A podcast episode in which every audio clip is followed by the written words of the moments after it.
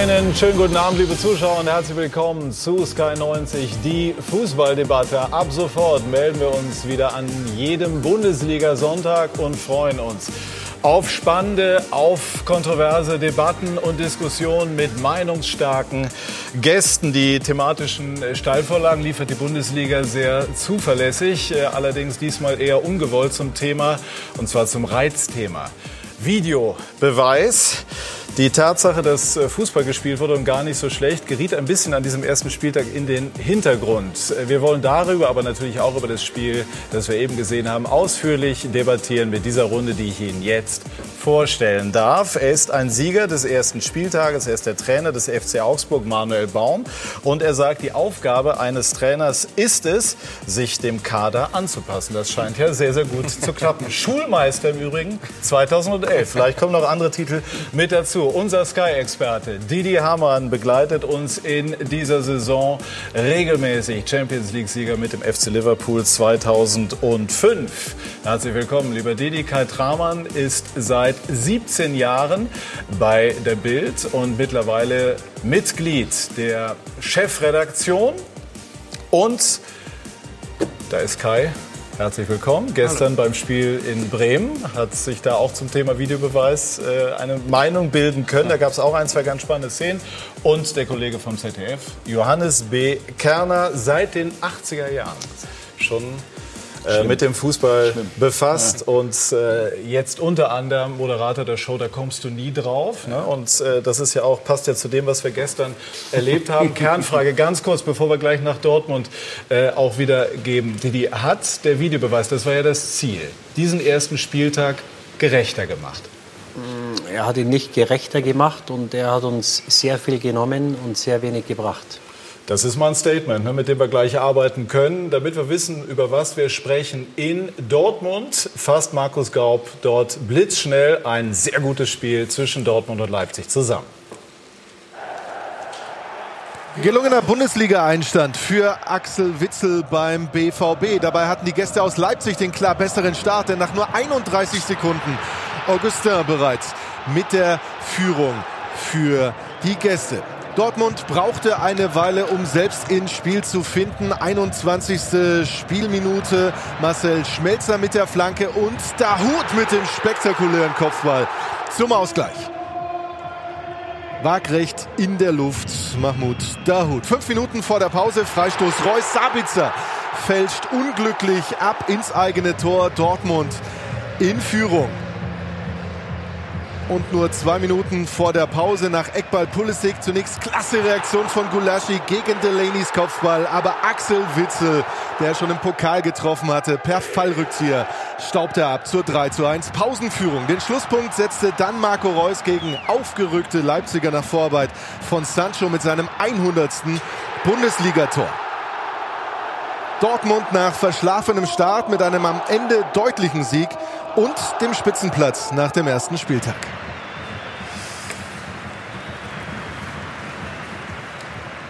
Glückwunsch also an die Borussen. Die letzten 5 BVB-Trainer gewannen alle ihr erstes Bundesligaspiel. Auch Peter Stöger, Peter Bosz. Also das kann was heißen, muss nichts heißen, aber es ist auf alle Fälle schon mal ein geglückter Einstieg in dieser Saison. Und wir wollen nachfragen bei Sebastian Kehl, dem früheren Nationalspieler und jetzt Leiter der Lizenzspielerabteilung. Schönen guten Abend, Sebastian. Ja, schönen guten Abend nach München. Wir wollen fragen, um das zu vollenden, was denn den Ausschlag heute aus Ihrer Sicht für Borussia Dortmund gegeben hat. Nun ja, ich glaube, wir haben uns nach einer schwierigen Phase, in den ersten 20 Minuten waren wir nicht so richtig präsent. Das 1:0 hat uns ein bisschen wach gemacht, ein bisschen gebraucht, um ins Spiel zu kommen. Aber ich glaube, dann haben wir uns ganz gut berappelt, haben uns viel besser darauf eingestellt, haben in den richtigen Momenten auch die Tore gemacht und waren heute wahnsinnig effektiv. Und deswegen sind wir sehr, sehr glücklich, dass wir dieses Spiel heute auch in der Höhe gewonnen haben. Inwieweit war das schon Favre-Fußball? Ich habe den ersten Teil der Frage nicht verstanden. Der war gar nicht so lange. Inwieweit hieß das? Also inwieweit war das schon Favre-Fußball oder anders formuliert, wie viel der berühmten Handschrift konnte man da schon erkennen? Ja, ich glaube, dass es noch ein bisschen Zeit braucht, aber ein paar Abläufe waren definitiv zu sehen. Wir haben auch gesehen, dass wir an Standardsituationen gearbeitet haben. Auch da waren wir heute sehr effektiv. Ich glaube, es wird, wie gesagt, insgesamt noch ein bisschen Zeit brauchen. Aber es war ein guter Auftakt und wir sind schon sehr erleichtert heute. Sebastian, kurz da bleiben bitte. Ich nehme einmal Manuel Baum mit rein als Bundesliga-Trainer. Welchen Eindruck hatten Sie von den Borussen heute über 90 Minuten? Ich finde schon, dass das eine große Qualität einer Mannschaft ist, die sehr früh in Rückstand gerät und Leipzig mit einer hohen Intensität anläuft, dass sie dann trotzdem die Ruhe bewahren und dann die Qualität da wirklich auf den Platz bringen, wie Reus, der lässt sich da nicht aus der Ruhe bringen mit dem, was er kann. Also toll anzusehen, das Spiel. Ist es wirklich entscheidend, Sebastian, das war ja jetzt im Sommer eigentlich so das Thema, dass Sie versucht haben, als Verein an der Mentalität zu schrauben, also sozusagen wieder mehr Kehl auf den Platz zu bringen, als es in den vergangenen ein, zwei Jahren der Fall war? Nun ja, wir haben ein paar Dinge analysiert und das jetzt nur an diesem Thema festzumachen, wäre auch zu einfach. Ich glaube, wie Manuel es auch gerade schon gesagt hat, wir haben auch eine Menge Qualität und die müssen wir einfach abrufen. Und ich glaube, es sind ein paar Rädchen, die jetzt ineinander finden. Trainer bringt einen klaren Plan mit, insgesamt ist ein Aufbruch auch zu spüren. Die Fanszene steht wieder hinter uns. Also hier in Dortmund ist noch einiges möglich, aber wir sind erst am Anfang. Trotz alledem war es natürlich wichtig, jetzt gut zu starten und sozusagen den Schwung jetzt auch mal mit aufzunehmen. Wie funktioniert genau die Aufgabenaufteilung zwischen Ihnen und vor allem Michael Zorc? Nun ja, es ist auch noch ein Prozess, der noch komplett im Fluss ist. Auch ich lerne den Verein jetzt noch mal in einer neuen Art und Weise kennen, auch die Mannschaft noch mal. Mit einigen habe ich ja noch zusammengespielt, mit Teilbereichen vom Staff habe ich auch noch zusammengearbeitet, aber das ist natürlich jetzt auch für mich eine komplett neue Rolle. Aber ich bin sehr, sehr eng an der Mannschaft, versuche viele Dinge dort auch am täglichen umzusetzen. Viel Kommunikation natürlich auch mit dem neuen Trainer, der ja auch neu ist. Und somit gibt es schon eine Menge zu tun. Aber die Abgrenzung zu Michael ist im Grunde genommen über die Kaderplanung klar definiert. Er ist komplett dafür verantwortlich. Und in allen anderen Teilbereichen stimmen wir uns sehr, sehr eng ab. Und nun ja, da sind wir ganz eng auch dran. Wie viel Input liefert Matthias Sammer, der ja auch als Berater unterwegs ist für die Borussia? Ja, auch mit Matthias war es ein sehr enger Austausch in den letzten Wochen. In dieser Viererkonstellation Watzke, Zorc, Sammer, Kehl sind, glaube ich, einige fruchtbare Entscheidungen getroffen worden. Natürlich wird auch kontrovers diskutiert, aber Matthias bringt natürlich seine Erfahrung aus Zeiten der Vereinshistorie, aus Zeiten als Trainer, aber auch vom Verband mit und liefert einen Impuls. Wobei wir am Ende natürlich sagen müssen, dass die Herren, die im operativen Geschäft tätig sind, nämlich am Ende ich, Michael Zorc und Aki Watzke, dann die Entscheidungen hier vor Ort treffen.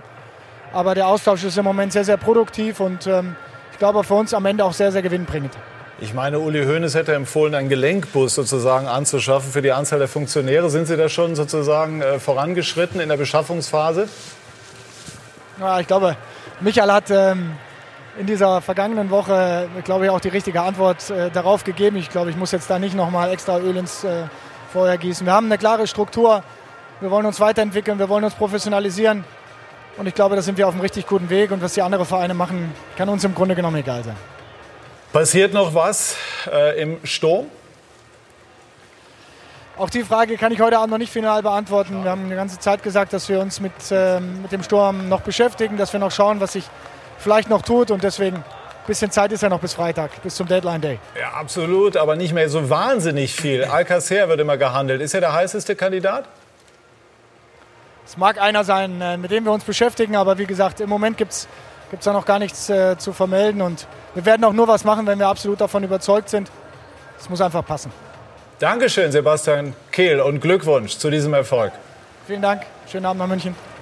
Didi, was war das Problem bei Leipzig?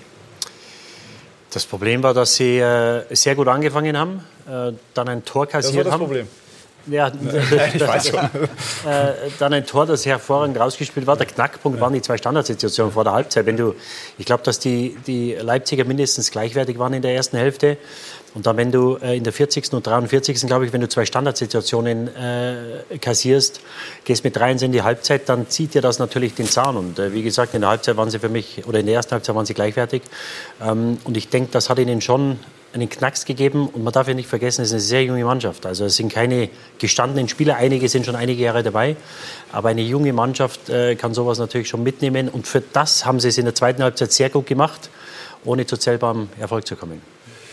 Was ist für Borussia Dortmund möglich in dieser Saison? Also ich relativiere, in der vergangenen Serie unter Bosz auch sensationell losmarschiert. Wir wissen, wie das ausgegangen ist. Dennoch natürlich, sagen wir mal, die Hoffnung aus neutraler Sicht, dass Dortmund sich vielleicht zum Bayernjäger aufschwingt. Wie schätzen Sie das ein, Kai?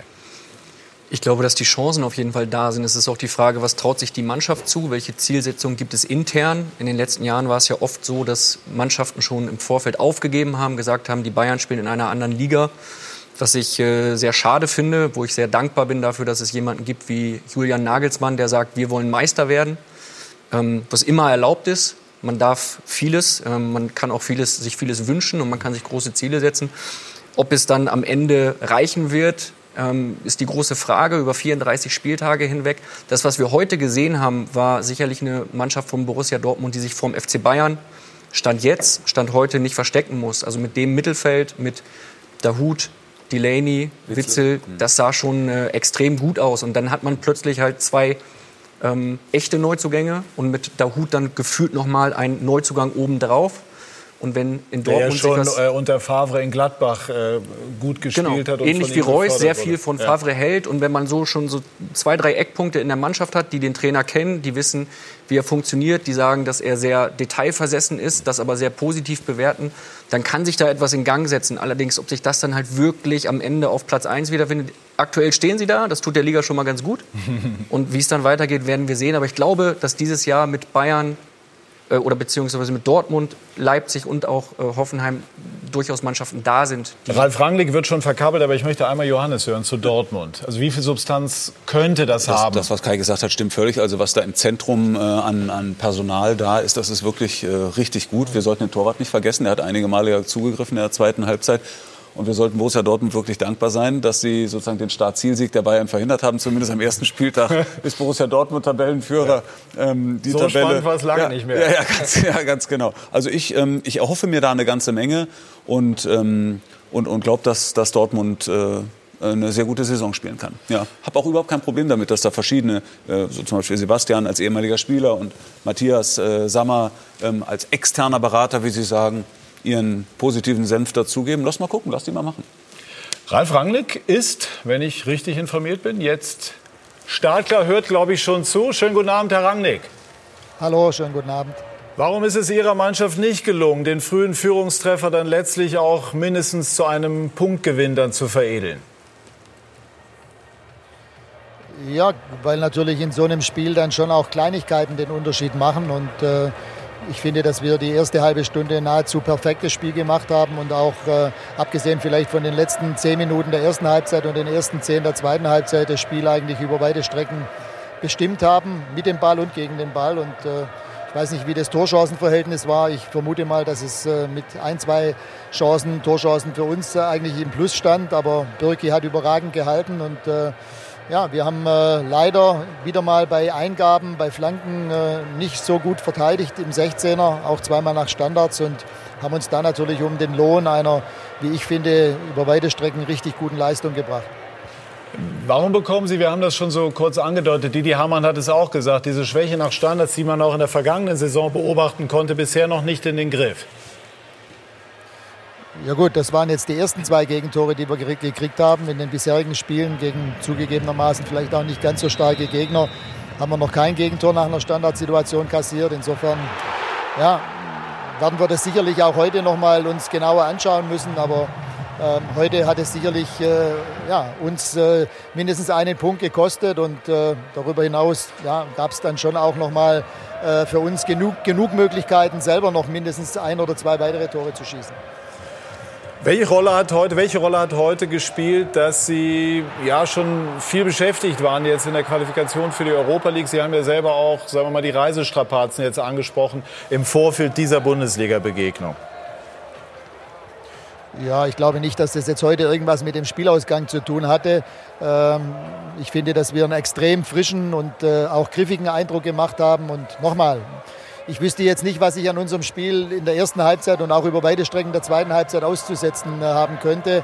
Außer eben, dass wir die Tore kassiert haben und aus unseren Chancen nicht einige Tore mehr gemacht haben. An der gesamten Spielanlage, muss ich sagen, war ich sehr angenehm überrascht von dem, was wir hier heute über weite Strecken gespielt haben. Wo wollen Sie generell hin mit RB Leipzig in dieser Saison? Soll wieder mehr RB Leipzig drinstecken, so wie Sie sich das vorstellen, mit Highspeed-Fußball, mit Gegenpressing und alles in höchster Intensität und Tempo? Ja, ich glaube, das hat man ja heute, wie ich schon gesagt habe, gesehen. Also wie wir spielen wollen, ja, nochmal, viel besser wie das, was wir die erste halbe Stunde hier gespielt haben, kann man nicht spielen. Und auch über weite Strecken in der zweiten Halbzeit war das richtig gut. Klar waren wir da dann 3-1 hinten und wir mussten noch mehr riskieren. Borussia Dortmund hat dann eigentlich sich nur noch auf gelegentliche Konter verlagert. Und trotzdem muss man das ja erstmal schaffen, dann auch so aufzutreten, wie wir das dann auch in der zweiten Halbzeit noch gemacht haben. Deswegen mache ich mir nicht allzu viel Sorgen. Klar hätten wir gerne hier heute mindestens einen Punkt mitgenommen. Ich glaube, das wäre auch möglich gewesen. Und ja, jetzt geht es, den Blick nach vorne zu richten. Wir haben jetzt 4 Auswärtsspiele nacheinander gehabt, spielen jetzt 3-mal zu Hause. Am Donnerstag gegen Luhansk und am Sonntag gegen Düsseldorf. Und diese nächsten beiden Spiele wollen wir natürlich unter allen Umständen gewinnen. Dann ist Länderspielpause und dann spielen wir zu Hause gegen Hannover. Ja, und im Pokal spielen Sie gegen Hoffenheim, also gegen Ihren zukünftigen Trainer Julian Nagelsmann. Freuen Sie sich da schon drauf? Ja, das ist noch lange hin. Das ist, glaube ich, erst Ende Oktober. Im Moment beschäftigen wir uns nicht damit, was in 2 oder 3 Monaten ist, sondern mit dem, was jetzt in den nächsten Tagen passiert. Ein Wort noch von Ihnen, Herr Rangnick. Sie sind ein Mann, der auch über die Aktualität permanent nachdenkt und auch über den Tellerrand guckt. Zum Thema Videobeweis werden wir hier in dieser Sendung jetzt auch noch mal vertiefen. Macht er so, wie er an diesem Wochenende eingesetzt und umgesetzt wurde, Sinn aus Ihrer Sicht? Ja, ich glaube, alleine die Tatsache, dass es einfach mal einheitlich gemacht wird, wäre hilfreich. Also ich habe mir, wie wahrscheinlich wir alle, am Freitag auch das Eröffnungsspiel angeschaut und ich glaube, wir sind uns einig. Von, weiß ich nicht, 10.000 Befragten würden 999.999 sagen, es war niemals ein Elfmeter. Und so sehen wir das wahrscheinlich alle. Und da ist es schon unverständlich, warum sich Köln da nicht meldet und zum Schiedsrichter sagt, schau, auch wenn du überzeugt bist, du musst rausgehen und dir die Szene anschauen. Und ich bin überzeugt, wenn Herr Dankert sich die Szene angeschaut hätte, dann hätte er nicht auf Elfmeter entschieden. Und das sind einfach ärgerliche Dinge, so wie er ja dann auch aufgefordert wird, wenn er etwas nicht gesehen hat, sich anzuschauen. So halte ich es einfach auch für wichtig, ihn darauf aufmerksam zu machen, wenn er der Überzeugung ist, etwas richtig gesehen zu haben, aber in Wahrheit es eben falsch interpretiert hat. Haben Sie irgendwie eine Idee, wie man dem Ganzen ja abhelfen kann? Könnten sogenannte Interceptions eine Möglichkeit sein? Oder einfach darauf bauen, dass sich das Ganze einspielt? Ja, natürlich ist es eine Möglichkeit, dass jeder Trainer pro Halbzeit 1- oder 2-mal die Möglichkeit hat, so einen Videobeweis anzufordern. Das wäre eine Möglichkeit, wird in anderen Ballsportarten ja auch genauso gehandhabt. Aber ja, ich glaube, es wäre einfach schon hilfreich, wenn einfach eine einheitliche Linie drin wäre. Und das ist, glaube ich, das, was im Moment das Ganze noch ein bisschen mühsam macht. Herr Rangnick, danke schön. Und ja, Gruß nach Dortmund. Vielen Dank. Danke, danke. Geht die Runde damit? Ich muss jetzt noch mal die Zahlen versuchen zusammenzubekommen von 9.999. Also, das lassen wir. Also er war der Meinung, dass dieser Elfmeter definitiv keiner war, wenn man das jetzt mal in einfache Worte übersetzt. Und irgendwie ist, das ist ja auch so ein Thema dann für uns in dieser Sendung, die Frage immer, welche Kriterien oder wann wird der Videobeweis angewandt? Was haben Sie aus den Schulungen mitgenommen, die die Vereine ja auch bekommen? Im Endeffekt geht es halt um klare Fehlentscheidungen. Wenn das nicht der Fall ist, dann bleibt die Entscheidung des Schiedsrichters so bestehen. Und jetzt auf die Situation angesprochen, ich würde sagen, dass es schon kein Elfmeter war. Der Spieler grätscht rein, richtet sich im letzten Moment sogar noch auf. Da wird es natürlich dann richtig schwierig für einen Ribéry, da drüber zu kommen. Und dann, dadurch, dass er pfeift und es keine klare Fehlentscheidung war, finde ich, war es auch richtig, dass der Videoassistent nicht eingeschritten ist. Johannes ist ja auch ne? Hockeyschiedsrichter, viele Talente der Mann. Das Schlimmste, ja, genau. Im Hockey ist es übrigens so, wie Ralf Rangnick gesagt hat, nicht 2, sondern einen pro Spiel, also das Challenge-Prinzip, dass die Mannschaft den Videobeweis einfordern kann und wenn sie recht hat mit diesem Videobeweis, dann bleibt er und wenn sie Unrecht hat, dann ist er verloren und kann insofern also auch nicht als taktisches Mittel eingesetzt werden. Da klappt es richtig gut im Hockey. Ich finde, wir haben bei der WM gesehen, dass Videobeweis richtig eine Bereicherung sein kann für Gerechtigkeit im Fußball. Wir sehen jetzt in der 2. Saison in Folge, dass es in der Bundesliga nicht klappt. Zumindest, das muss man mal klar sagen. Das hat an diesem Wochenende nicht gut geklappt, über alle Spiele hinweg. Manchmal richtige Entscheidungen natürlich auch, aber insgesamt nicht. Und ich frage mich als relativ Außenstehender einfach, warum es bei einer WM möglich ist, wo über Sprachbarrieren hinweg Menschen aus Tansania, Panama und Costa Rica in einem Videoraum sitzen und das ordentlich machen, gut machen, systematisch organisiert machen und dass bei uns die immer gleichen im Keller in Köln nicht auf die Reihe kriegen. Bei aller Wertschätzung für die Menschen, die machen ja nicht absichtlich Fehler, aber Ich bin wirklich, ich habe ein großes Fragezeichen. Eine berechtigte Frage, und ich muss jetzt versuchen, das Thema nochmal zurückzuholen, das ich selber aufgemacht habe. Das schieben wir auf nachher. Stichwort WM. Ja. Witsel hat dort überzeugt bei den Belgiern. Und er hat auch überzeugt heute bei Borussia Dortmund. Und er steht bei uns am Mikrofon. Ja, congrats. Ja, Gratulation, Axel Witsel. Danke für Ihre Zeit. Wie war das erste Spiel für Ihren neuen Verein in diesem neuen, für Sie neuen Stadion? Ja, als ich hier zum Aufwärmen rausgekommen bin, da habe ich schon diese Atmosphäre gespürt. Die ist richtig verrückt und in einer guten Art verrückt. Es ist eine große Ehre, hier zu spielen, vor all diesen Fans. Und sie machen während des gesamten Spiels richtig Alarm und schieben uns nach vorne. Und das war ein richtig gutes erstes Spiel für uns. Und sie werden immer mehr zum Stürmer. 2 Tore in 2 Spielen. Ein spektakuläres Tor heute. Wie war das aus Ihrer Sicht? Ja, ich habe nicht groß nachgedacht. Ich habe den Ball gesehen, dann Thomas Delaney mit dem Kopfball und dann war der Ball plötzlich in der Luft und ich habe den Fallrückzieher gestartet. Und das war alles. Welche Mentalität brauchte man heute, nachdem ja schon nach 31 Sekunden Leipzig in Führung war? Ja, Leipzig hat schon mehr Pflichtspiele. Und für uns war das erste Heimspiel heute in der Bundesliga. Wir haben wirklich nicht so angefangen, wie wir es wollten, denn wir lagen ja früh in Rückstand, aber dann haben wir so gespielt, wie wir spielen können. Wir haben gut gespielt, wir haben einige Chancen herausgearbeitet und am Ende haben wir 4 Tore gemacht. Also jetzt ist jeder glücklich. Gratulation nochmal. Dankeschön. Didi, Sie waren selber Mittelfeldstratege. Ist jetzt Witsel vielleicht gemeinsam mit Delaney derjenige, der dann in der Zentrale von Borussia alles zum Besseren wenden kann im Vergleich zur vergangenen Serie? Ich glaube, dass der Transfer von Delaney wichtiger war wie sein Transfer. Ehrlich? Ja, absolut. Also er ist ein guter Spieler, er ist jetzt 29, glaube ich, knapp 100 Länderspiele, war in Russland und es war 18 Monate in China. Und was sie in China betreiben, trotz des ganzen Geldes, ist kein Profisport. Also das ist, ja, das sind nationale Spieler. Die Chinesen waren, glaube ich, oder sind weit davon entfernt, sich mal für ein großes Turnier zu qualifizieren. Also das hat mit europäischem Fußball hat das nichts zu tun. Und deswegen bin ich mal gespannt, wie lange er brauchen wird. Also er hat heute gut angefangen. Wie lange das geht, weil die Intensität natürlich eine ganz andere ist. Und was nicht zu unterschätzen ist, glaube ich, ist, wir haben vorhin darüber gesprochen, über die Zentrale, mit Delaney, mit Witsel, mit Dahoud, diese körperliche Präsenz. Letztes Jahr hat man dort gespielt mit Weigl, mit Castro, Dahoud ab und zu. Das sind alles ziemlich ähnliche Spielertypen. Alle nicht die größten, nicht die körperlich präsentesten.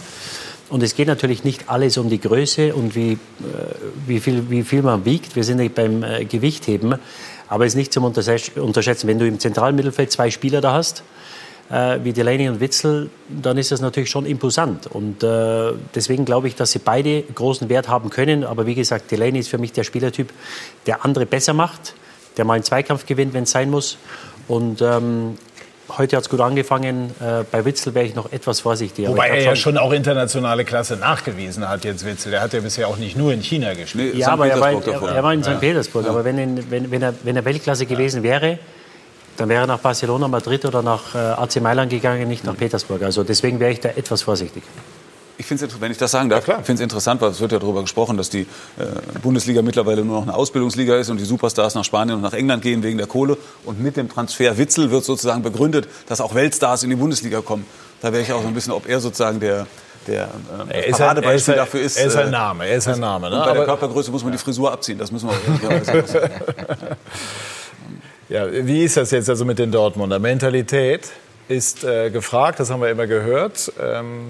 Ist das tatsächlich der Schlüssel? Neben Favre, der mit seiner ganzen Detailversessenheit sicherlich was beitragen kann. Ja, ich finde schon, dass es ganz wichtig ist, dass du unterschiedliche Spielertypen einfach hast. Und Delaney ist, finde ich, schon ein richtig gutes Beispiel. Wir kennen ihn ja letztes Jahr von Bremen, was der halt für eine Mentalität, und das ist eine große Qualität, er hat. Das heißt, auch wenn der mal das Pressen anfängt, dann zieht er halt auch noch andere mit, die vielleicht in dem Moment gar nicht dabei wären. Und diese Kombination ist hochinteressant, wenn dann daneben die Spielintelligenten sind und vielleicht das eine oder andere mal nicht ziehen würden, aber so einer reißt dich einfach mit. Und wenn man dann den Kader so plant und so zusammenstellt, dann wird es richtig gut, glaube ich. Ich glaube, dass ein Spieler wie Delaney wirklich extrem wichtig für die Mannschaft ist. Wenn man sich so die Analysen der Borussen anhört, was die letzte Saison betrifft, dann kommt man immer wieder an den Punkt, dass die Mannschaft in der letzten Saison zu brav war, zu nett war, zu jung war, zu unerfahren war. Sicherlich auch noch so ein bisschen unter den Folgen des damaligen Anschlags auf den BVB-Bus damit zu kämpfen hatte. Dann setzte diese Prozessphase ein, wo man hört aus Dortmund, dass oftmals Spieler noch vorm Training in der Kabine saßen und weinten nach den Prozessen, dass das sehr aufgewühlt hat und dass da einfach Charaktere in der Mannschaft gefehlt haben, die so etwas auch abkönnen, die erfahren genug sind. Von daher glaube ich, dass Witsel auf lange Sicht durchaus ein guter Transfer sein wird, weil er einfach sehr erfahren ist. Delaney letztes Jahr, Sie haben es angesprochen, hat in Bremen wunderbar funktioniert. Den hätte man an der Weser sehr gerne gehalten. Da hat Borussia Dortmund sehr gut agiert, um sich so jemanden zu holen, um auch wegzukommen von diesem Image. Wir sind ein Ausbildungsverein, wir geben dann irgendwann den Spieler an die nächsthöhere Station ab. Ausbildungsverein natürlich auf einem sehr hohen Level, aber das halt wieder, dieses Image wieder ein bisschen wegzuschieben von sich und zu sagen, komm, wir investieren wieder mehr und gehen dadurch auch dann wieder mehr in die Erfolgsspur und holen natürlich dann durch eine Champions-League-Qualifikation etc. auch wieder mehr Geld raus. Also es ist ja ein Invest in die eigene Zukunft. Ist da noch Platz für Götze, der heute nicht dabei war? Ich glaube, dass Mario Götze eine extrem schwierige Zukunft haben wird bei Borussia Dortmund. Ich hatte in der Sommerpause mal mit Hans-Joachim Watzke länger gesprochen. Und da sagte er, für Mario Götze wird das eine mitentscheidende Saison für seine Karriere werden. Und ich glaube, dass sie alles dafür tun werden, dass Mario Götze funktioniert. Auch da steckt natürlich auch ein hohes Invest von Vereinsseite in den Spieler drin.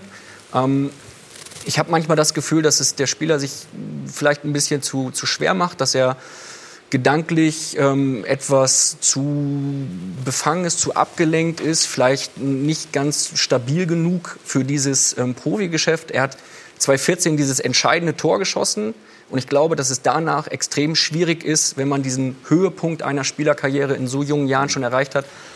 Muss ich persönlich sagen, wüsste ich nicht, wie ich das verkraftet hätte in dem Alter. Das ist, glaube ich, schon sehr, sehr schwierig. Vielleicht wäre da mal ein Gang in eine komplett andere Liga auch sinnvoll, weil die Erwartungen bei Bayern München waren extrem hoch. Und die Erwartungen bei Borussia Dortmund werden immer die sein, dass er der Götze von der WM ist, dass er der junge Mario Götze im BVB-Trikot ist. Und das wird er in der Form nur liefern können in einer Mannschaft, die perfekt funktioniert. Aber sicherlich wird er nicht der Spieler sein, so wie man ihn beim BVB erwartet. Von daher drücke ich ihm die Daumen, kann aber verstehen, wenn es am Ende irgendwann vielleicht auch in der Winterpause dann zu einem Wechsel führen sollte. Aber Fakt ist, dass er eben nicht mehr der Spieler ist. Und die Tatsache, dass er nicht spielt oder bei Bayern nicht wirklich sich durchgesetzt hat, über die 3 Jahre, glaube ich, wo er da war, oder jetzt auch in Dortmund, ist eben, dass er nicht mehr der Spieler ist. Er hatte letztes Jahr seine gesundheitlichen Probleme. Die Dortmunder sagen uns, er ist wieder 100%ig fit. Also können wir das nicht mehr anführen als Grund, dass er im Moment nicht in der Mannschaft ist oder nicht spielt. Und man hat ja letztes Jahr versucht, uns zu erzählen, dass er in eine andere Position oder Funktion umgeschult wird. Ja, also Aki Watzke, glaube ich, mal hier beim Sender angesprochen, Iniesta und Xavi, diese Spielertypen, diese spielerischen Typen, die von hinten das Spiel eröffnen. Da brauchst du natürlich die richtige Mannschaft dazu. Ich weiß nicht, ob die Dortmunder das sind. Dann brauchst du Spielverständnis und das kannst du nicht von heute auf morgen lernen. Max Meyer hat es über 6, 8 Monate gut gemacht bei Schalke. Ja. Letztes Jahr muss man mal abwarten. Du kannst in den Offensiven zum Defensiven umfunktionieren über Nacht. Ja, der Grund, warum er weiter nach hinten ging, oder gehen musste, war, dass er nach vorne nicht mehr diese Durchschlagskraft hatte. Und die Tatsache, dass es ein Witsel und ein Delaney geholt werden, auf gerade diesen Positionen im zentralen Mittelfeld, lässt mich denken und glauben, dass es für ihn unheimlich schwer wird. Weil ich sehe im Moment, Sancho kam rein, du hast mit Reus, mit Pulisic hast du 2 absolute Klasse-Spieler, jetzt kommt noch ein Alcacer wahrscheinlich dazu. Ich glaube, unter Favre ist es möglicherweise die letzte Möglichkeit, auf das Niveau annähernd zu kommen, wo er 14 war. Ich habe kein gutes Gefühl. Sie? Ja, ich habe ja schon mal ein paar Mal gegen ihn spielen dürfen und für mich gehört er halt in die vordere Reihe rein, also entweder auf der 10, auf der 9, auf der Außenbahn, wo er sich vor allem zwischen Ketten bewegen kann. Und wenn er das hinkriegt, und das hat er ja schon oft bewiesen, dann ist er echt schwierig zu halten. Und ich finde schon jetzt, wenn man Dahoud sieht, der hat letztes Jahr auch, finde ich, große Probleme gehabt und auch Favre hat ihn jetzt hinbekommen. Warum soll das bei Mario Götze jetzt nicht auch wieder funktionieren? Ist ja auch klar, es ist der erste Spieltag, also es ist definitiv zu früh, da jetzt schon ein endgültiges Urteil zu fällen, aber es setzt sich halt fort, das, was wir auch in der vergangenen Saison beobachtet haben. Ich habe immer das Gefühl, dass der irgendwie eine besondere Zuwendung braucht, der Mario Götze. Ich kenne den nicht gut genug persönlich, aber ich bin fast geneigt zu sagen, man muss den in den Arm nehmen irgendwie. Also er braucht besondere Zuwendung, Hingabe, einen Trainer, der sich intensiv mit ihm beschäftigt. Aber dass das ein herausragender Fußballer ist und dass der genau in den Positionen, wie du es beschrieben hast, sozusagen nach wie vor entscheidende Rolle spielen könnte, zumindest potenziell. Mhm. Da bin ich relativ sicher. Mhm. Auf der anderen Seite, wenn du bei 3 oder 4 Trainern nicht spielst, dann musst du vielleicht irgendwann mal schauen, ob es an dir selbst liegt. Ja, es wäre ihm zu wünschen, er hat diese wunderbare Leichtigkeit, eigentlich so eine Geschmeidigkeit, eine Ballfertigkeit, die fast ihresgleichen sucht. Aber ich glaube, genau das hat er verloren, Patrick. Ja. Ich glaube, genau das hat er verloren. Das hat ihn damals ausgemacht. Aber die hat man mal an ihm gesehen und man würde ihm wünschen, dass er die zurückfindet. Ne? Absolut, auch für Deutschland. Genau. So, wir sprechen gleich nach einer kurzen Pause über den Videobeweis. Eigentlich hatten wir alle in der vergangenen Rückserie das Gefühl, das Thema hätte man im Griff. Aber der erste Spieltag war schon ein mehr oder minder schlimmer Rückschlag. Gleich mehr dazu bei Sky 90, die Fußballdebatte.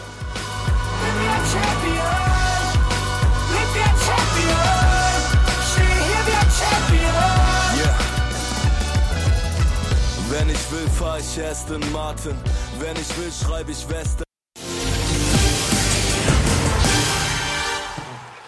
Wir sind zurück bei Sky 90, die Fußballdebatte, und sprechen gleich über den Videobeweis. Es sind moderne Zeiten im deutschen Fußball. Es bewegt sich sehr viel. Aber eine Frage, die ich auf keinen Fall vergessen darf. In eben diesen bewegten Zeiten, Herr Baum, gibt es eine Konstante. Nämlich alle Spieler, die den Hamburger Sportverein verlassen, werden woanders stärker.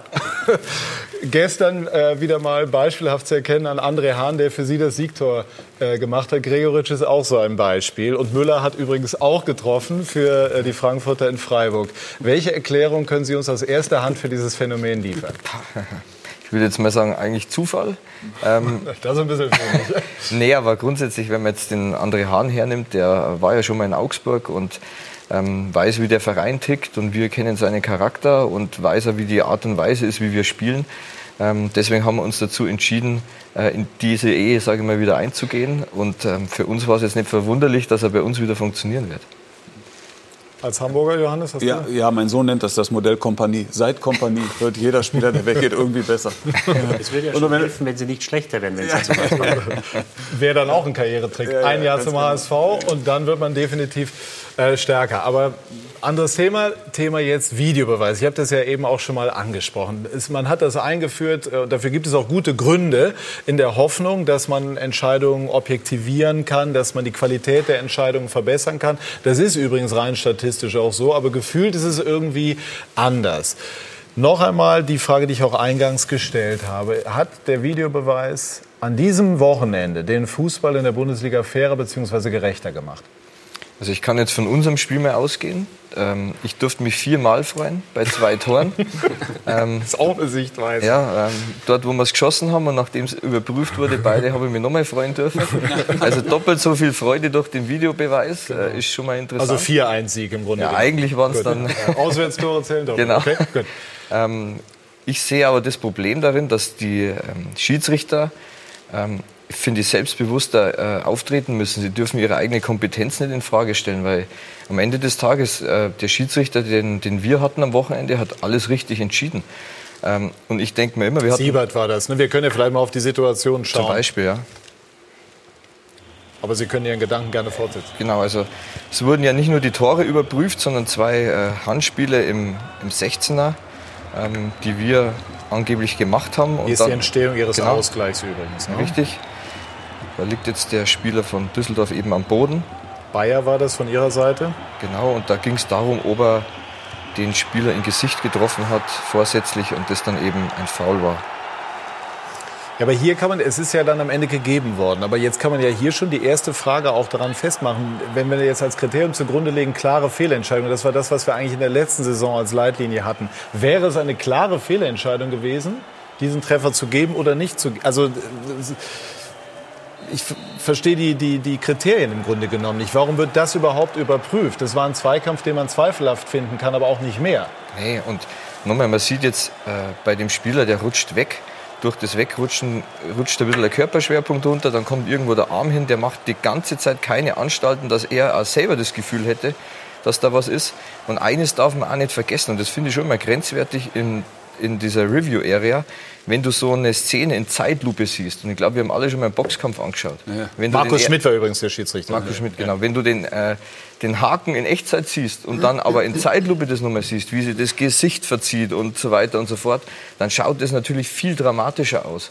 Und da muss man auch ein bisschen aufpassen, dass man da nicht überpaced und Sachen reininterpretiert, die einfach faktisch nicht da sind. Nochmal, hier sieht man es, der Spieler von Düsseldorf, der reagiert da gar nicht drauf, auf die leichte Berührung. Und, eher an der Schulter als im Gesicht. Ja, und nochmal, er geht runter mit dem Schwerpunkt, rutscht weg und dadurch kommt die Hand ein bisschen höher. Und da warte ich halt einfach auf einen Schiedsrichter, geht da ein bisschen selbstbewusst um. Wir haben gute Schiedsrichter, wir haben kompetente Schiedsrichter, gut ausgebildete.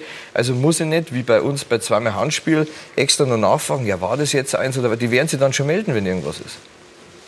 Ich habe am Freitagabend das Spiel Bayern gegen Hoffenheim zu Hause mit einem Freund vom Fernseher geschaut, war gestern bei dem Spiel Werder gegen Hannover im Stadion mit meinem Vater, habe quasi mal bewusst einmal vorm TV gesessen, einmal im Stadion und beide Male hat mir der Videoschiedsrichter, der Videoassistent, den Spaß am Fußball genommen, weil sowohl in dem ersten Spiel mit den klaren Fehlentscheidungen als auch gestern, da waren es 2 Abseitssituationen, ja oder nein. Felix Brüch hat das im Stadion wunderbar gelöst. Aber du hast einfach dieses Gefühl, es fällt ein Tor und du musst erst mal abwarten. Du musst erst mal abwarten, zählt das jetzt oder nicht. Gestern hatten wir dieses Fußballmärchen vom 96-Spieler Weidand, der eingewechselt wird, Kreisliga-Stürmer noch vor 4 Jahren und kommt gestern rein. Und du hast selbst als Zuschauer mit einer Bremer Färbung hast du das Gefühl, wenn der jetzt ein Tor schießt, dann freue ich mich für den. Und er macht das Tor mit seinem ersten Torschuss. Und du sitzt im Stadion und musst aber erst mal abwarten, zählt das jetzt oder nicht? Weil du schon wieder siehst, aha, einmal kurz der Funkkontakt. Und ich finde, den Videoassistenten und dadurch die Schiedsrichterei, so wie sie jetzt aufgesetzt ist, ist, wenn ein Felix Brüch das leitet, der erfahren daherkommt, der routiniert damit umgehen kann, dann kann es funktionieren. Mein Fall ist es nicht, dass permanent nach Tor noch mal gecheckt wird, zählt es jetzt oder zählt es nicht. Aber wir hatten gestern beispielsweise bei dem Spiel Wolfsburg gegen Schalke dann einen Videoassistenten mit Wolfgang Stark, der im Keller in Köln sitzt und sich bei einem jungen Schiedsrichter wie Patrick Ittrich unfassbar oft einmischt und aus dem Keller in Köln immer wieder versucht, Akzente zu setzen in Situationen, wo du sagst, du machst das Spiel kaputt. Es ist eine katastrophale Kommunikation. Du kannst als Zuschauer nicht mehr nachvollziehen, was passiert da gerade. Die DFL ist im Jahre 2018, wir reden über Digitalisierung, wir reden über technischen Fortschritt, sind sie nicht in der Lage, das über ein Headset zu kommunizieren. Warum gibt es beispielsweise im Stadion nicht den Funk? Warum kann der Schiedsrichter im Stadion nicht sagen, okay, da ist ein Tor gefallen, wir müssen einmal kurz checken, ob das Abseits war oder nicht. Und 10, 20 Sekunden später kann er sagen, kein Abseits-Tor zählt. Und das ist etwas, was mir total den Spaß am Fußball nimmt und wo ich sagen muss, da ist die Kommunikation auf der DFL-Seite nicht klar genug. Da gibt es einfach zu viele Probleme. Und als einen weiteren Punkt, wo wir gerade bei Wolfgang Stark sind, er ist 48 und ist in der Lage, sich als Videoassistent aus dem Keller in Köln immer einzumischen in der Situation. Ich nenne es jetzt einfach mal salopp einzumischen. Warum? Wenn er noch so gut ist, darf der nicht weiterpfeifen. Warum haben wir erfahrene Schiedsrichter, die wir jetzt in dieser Situation brauchen, durch eine Altersgrenze ausgeschlossen? Man könnte sagen, weil die Luft reicht, sozusagen die Kommunikation zu betreiben, aber vielleicht ab einer bestimmten Altersgrenze eben, so ist die Argumentation, dann auf dem Platz. Aber dann soll er einen Fitnesscheck machen, dann soll er vielleicht noch 1, 2, 3 andere Tests machen.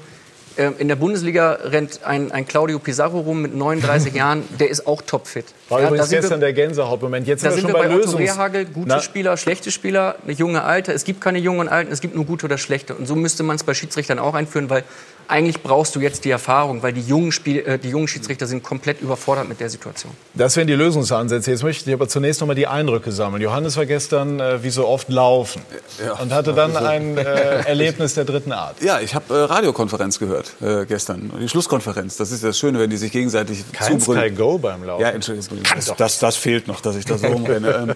Dass die da rufen, Tor in sowieso, Tor in sowieso. Und die Reporter haben das selbst geschildert, dass sie sich mittlerweile gar nicht mehr trauen zu rufen, auf ein Tor in Wolfsburg, weil sie erst abwarten, bis der Schiedsrichter sozusagen das Tor dann endgültig gegeben hat. Das heißt, du bist in der entrückten Situation, dass du Radio hörst, also du siehst sowieso nichts, das liegt ja in der Natur der Sache beim Radio. Und dann weißt du aber, dass der Reporter auch nichts sieht. Der muss nämlich auch warten, bis sozusagen die Entscheidung auf der nächsten Ebene gefällt wird. Entweder hat er einen Monitor vor sich oder bekommt eben den Hinweis, weil der Schiedsrichter dann endgültig auf Tor entscheidet. Ich finde es so ein bisschen eine Perversion. Nochmal ganz kurz, wenn ich einen Gedanken entwickeln darf.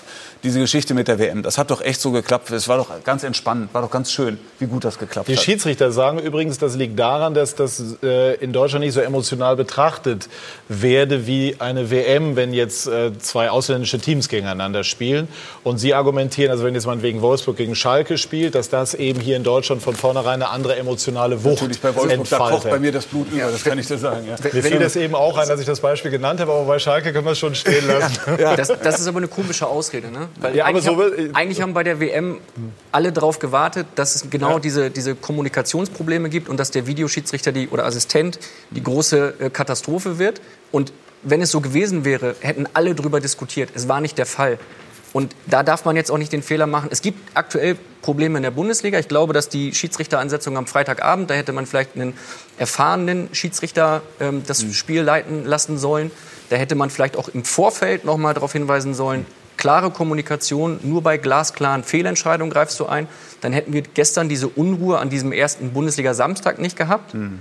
Und da muss man jetzt einfach mal sagen, hey, es gab Probleme, wir haben Mist gebaut, jetzt eine Woche Ruhe, nochmal wirklich im Keller in Köln einschließen und erstmal die Kommunikation klären und dann rausgehen in den zweiten Spieltag. Letzte Saison war ja besser. Die Rückserie, Gedanke, ne? So. Rückserie, WM, genau. Das könnte ja sein, das ist jetzt nochmal, müssen alle nochmal Hallo wach, Bundesliga ist wieder und jetzt nochmal schnell konzentrieren. Schlecht wäre, wenn es tatsächlich so ist, dass da im Keller in Köln, also da unter den Kellerkindern, irgend so ein Aufmerksamkeitsdefizitsyndrom entsteht und die müssen auf einmal immer irgendwelche Tasten drücken. Krasse Fehlentscheidung heißt das sozusagen, ist das Limit, erst dann wird eingeschritten und auf der anderen Seite war es halt immer so, dass die dann in Köln geguckt haben, das Spiel lief schon weiter, auf einmal wurde dann unterbrochen wegen der Szene, die schon 1,30 zurück ist. Du wusstest gar nicht mehr, was gucken die denn jetzt gerade auf dem Monitor an. Und da den richtigen Weg zu finden, den Mittelweg, also wenn man bei dieser Systematik Videobeweis bleiben will, da den richtigen Weg zu finden, das ist eine Übungssache. Cool bleiben in Köln, wirklich nur einschreiten, wenn krasse Fehlentscheidung ist, ansonsten auch mal eine Diskussion aushalten, weil Diskussion haben wir sowieso. Ja, ich glaube, ich würde gern zurück auf die WM kommen. Es hat gefühlt, hat es gepasst oder funktioniert, weil sie wenig eingegriffen haben. Also ich weiß nicht, wie viele Szenen es letztendlich waren, aber es waren wahrscheinlich am gestrigen Samstag wurde wahrscheinlich mehr eingegriffen wie während der ganzen WM. Das ist immer ein Punkt. Das andere ist, dass, wenn wir über die Gerechtigkeit sprechen, über die wirklich wahren Fehlentscheidungen, die gegeben oder nicht gegeben werden müssen, die Serben sind ausgeschieden, weil Brüch den Elfer nicht gibt, wo ihm auch der Videoassistent nicht überstimmt. Also in Serbien sehen sie es möglicherweise anders. Und das WM-Finale wurde entschieden oder mitentschieden durch einen Freistoß, der keiner war. Also, dieser Freistoß wäre dann aber nicht im sogenannten Protokoll enthalten. Das ist ja dann wieder. Aber das ist, da müssen wir möglicherweise das Protokoll ändern oder das Augsburger Tor gerade. Da ist ja auch wieder die Frage, wie weit gehe ich zurück? Ja, es ist ja nicht so, dass das Tor von Bayer vorbereitet wird. Der spielt den Ball noch auf Kajubi, die Flanke kommt, dann haben sie nochmal die Chance, die zweite Flanke zu verteidigen. Also das ist die nächste Sache. Aber ich glaube, dass das Problem in Deutschland ist und war, und das hat mich wirklich schockiert gestern, weil es wurde etwas besser in der Rückrunde, dass einfach viel zu schnell eingegriffen wird. Und der Videoassistent für mich ist da, um dem Schiedsrichter zu sagen, das war eine 100%ige Fehlentscheidung, gebe Elfmeter oder nimm den zurück. Und dieses zum Monitor schicken ist für mich das größte Alibi-Gehabe, das es gibt. Weil es dem Videoschiedsrichter oder dem Videoassistenten gibt es die Möglichkeit, ihm zu sagen, ich denke, da war was, aber schaust dir du noch mal an. Es ist aber auch schwer zu definieren, was ist denn jetzt diese klare Fehlentscheidung. Natürlich hatten wir da so Herleitung, aber wenn wir jetzt eben Ralf Rangnick gehört haben, sagt er, 9.999 geben den Elfer nicht. Ich habe von Schiedsrichtern gehört, doch, der Elfmeter ist durchaus vertretbar. Friedhelm Funkel wiederum hat gesagt, ein Witz. Ich weiß nicht, ob wir also ich bin der eine, den Ralf Rangnick da ausgelassen hat. Ich hätte den Elfmeter schon allein wegen Dummheit gegeben, wo sich Nordweit... Das ist aber nicht im Regelwerk. Ja, aber der liegt vor Ribéry. Was soll er denn machen? Ja, und selbst wenn er drüber springt und aus der Balance kommt und den Ball nicht mehr so spielen kann, wie er es anders hätte können, dann, also ich habe damit kein Problem. Ich hätte ihn wahrscheinlich nicht gegeben, aber ich sehe, warum er ihn gegeben hat. Und deswegen ist das perfekte Beispiel, sowas nicht zu überstimmen. Ja, aber das scheint mir dann schon irgendwie so der Kern des Ganzen zu sein. Letztes Jahr wurde es, glaube ich, sinngemäß definiert. Also glasklar ist, wenn alle nach Betrachten der Bilder sozusagen zu dem Ergebnis kämen, hier muss eine Entscheidung revidiert oder je nachdem auch bestätigt werden. Wir fragen mal nach bei unserem Schiedsrichter-Experten Peter Gagelmann, der die Diskussion schon verfolgt hat. Schönen guten Abend, Peter. Schönen guten Abend, Patrick. Hallo. Was war denn jetzt das Problem an diesem Wochenende? Didi Hamann hat eben gesagt, es ist zu viel und zu schnell eingegriffen worden. Wie schätzen Sie es ein? Also zunächst einmal muss ich natürlich wie alle anderen auch sagen, dass ich genauso enttäuscht bin. Wir sind enttäuscht über diesen ersten Spieltag. Und man muss es ja auch so ein bisschen zurücksehen. Wir haben eigentlich in der letzten Serie eine recht gute Rückrunde gehabt, wo es relativ ruhig war. Haben dann den Abschluss mit dem Pokalendspiel gehabt, was nicht glücklich lief. Und beginnen dann mit dem Supercup, was auch nicht gut war, und starten dann am Freitag mit sehr viel Unruhe und haben dann gestern, Patrick, wir waren in Bremen im Stadion, aber man sitzt dann auf der Tribüne und bekommt natürlich schon auch mit, was in den anderen Stadien läuft. Ja, es hat mich schon auch sehr getroffen, weil ich nach wie vor auch davon überzeugt bin, dass der Videoschiedsrichter als Assistent, und genau darum geht es ja, dass er als Assistent fungiert und eben unterstützt und nur dann, wenn es notwendig ist. Und Didi hat eben auch gesagt, also unterstützen, wenn es notwendig ist, das heißt bei klaren Fehlentscheidungen. Und leider kriegen wir es noch nicht gut hin, dass wir eben auch in Köln dann eben richtig die Bilder lesen und erkennen, was ist denn klar und was ist eben nicht klar. Und das ist das Hauptproblem. Und warum hat das bei der WM funktioniert?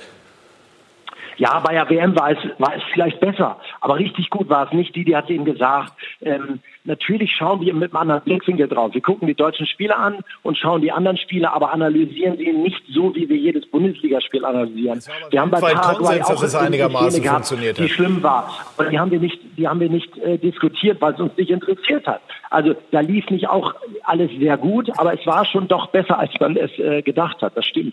Ich muss einmal noch mal auch versuchen, das Ganze einzugrenzen. Wir hatten ja jetzt auch eine Schulung mit Herrn Fröhlich. Der hat, wenn ich ihn richtig verstanden habe, sinngemäß gesagt, das Kriterium sei am Ende, dass die richtige Entscheidung stehe. Und auf der anderen Seite haben wir aber gesagt, eigentlich nur bei glasklaren Fehlentscheidungen. Und ich hatte in der Rückserie den Eindruck, das war auch besser, weil man sich einfach zurückgehalten hat und zur Not mal in Kauf nimmt, dass eine strittige Entscheidung durchgeht, aber eben nur bei glasklaren Fehlentscheidungen eingegriffen wird. Wie ist denn jetzt die Ansage zu diesem Thema? Wann soll der Videoassistent ein Signal geben bzw. eingreifen? Absolut. Er soll eingreifen, wenn es eben eine klare Fehlentscheidung ist, eine spielentscheidende klare Fehlentscheidung. Und da muss man sich fragen, ist am Freitag das Handspiel von Thomas Müller glasklar falsch gewesen? Ich glaube nicht. Und natürlich kann man diskutieren, und das haben wir eben auch bei dem Strafstoß an dem Foulspiel an Ribéry oder nicht. Das ist für mich nicht so klar, ein Foul oder auch kein Foul. Deshalb soll er da nicht eingreifen. Und da haben wir schon das Problem, dass natürlich auch die Schiedsrichter sich ein wenig zurücknehmen und nicht mehr die Entscheidung auf dem Platz suchen, sondern vielleicht nochmal abwarten und dann mal gucken, was passiert. Und das ist natürlich unglücklich. Nach wie vor soll der Schiedsrichter das Spiel leiten, ganz normal. Und er wird dann schon gerufen, wenn irgendetwas ist, was dann wirklich fatal ist, was er eben nicht sehen konnte. Und ich glaube, bei dem Spiel von Augsburg, wir haben es ja eben auch gesehen, Herr Baum hat es ja erklärt, bei Markus Schmidt war es so, dass er diesen Arm nicht sehen konnte. Er hat nur gesehen, dass der Spieler am Boden lag und hat dann nachgefragt, schaut bitte nochmal nach, checkt nochmal eben, ob da was war. So, dann wurde gecheckt, er hat sich's angeschaut, war kein Foulspiel, er ist weggerutscht, fertig. Manuel Baum hat eine Frage. Gerne. Was mir noch nicht ganz klar ist, und das war bei uns in dem Spiel dreimal der Fall, der Videoassistent soll ja eingreifen, wenn eine klare Fehlentscheidung vorliegt. Aber der Schiedsrichter soll doch nicht nachfragen.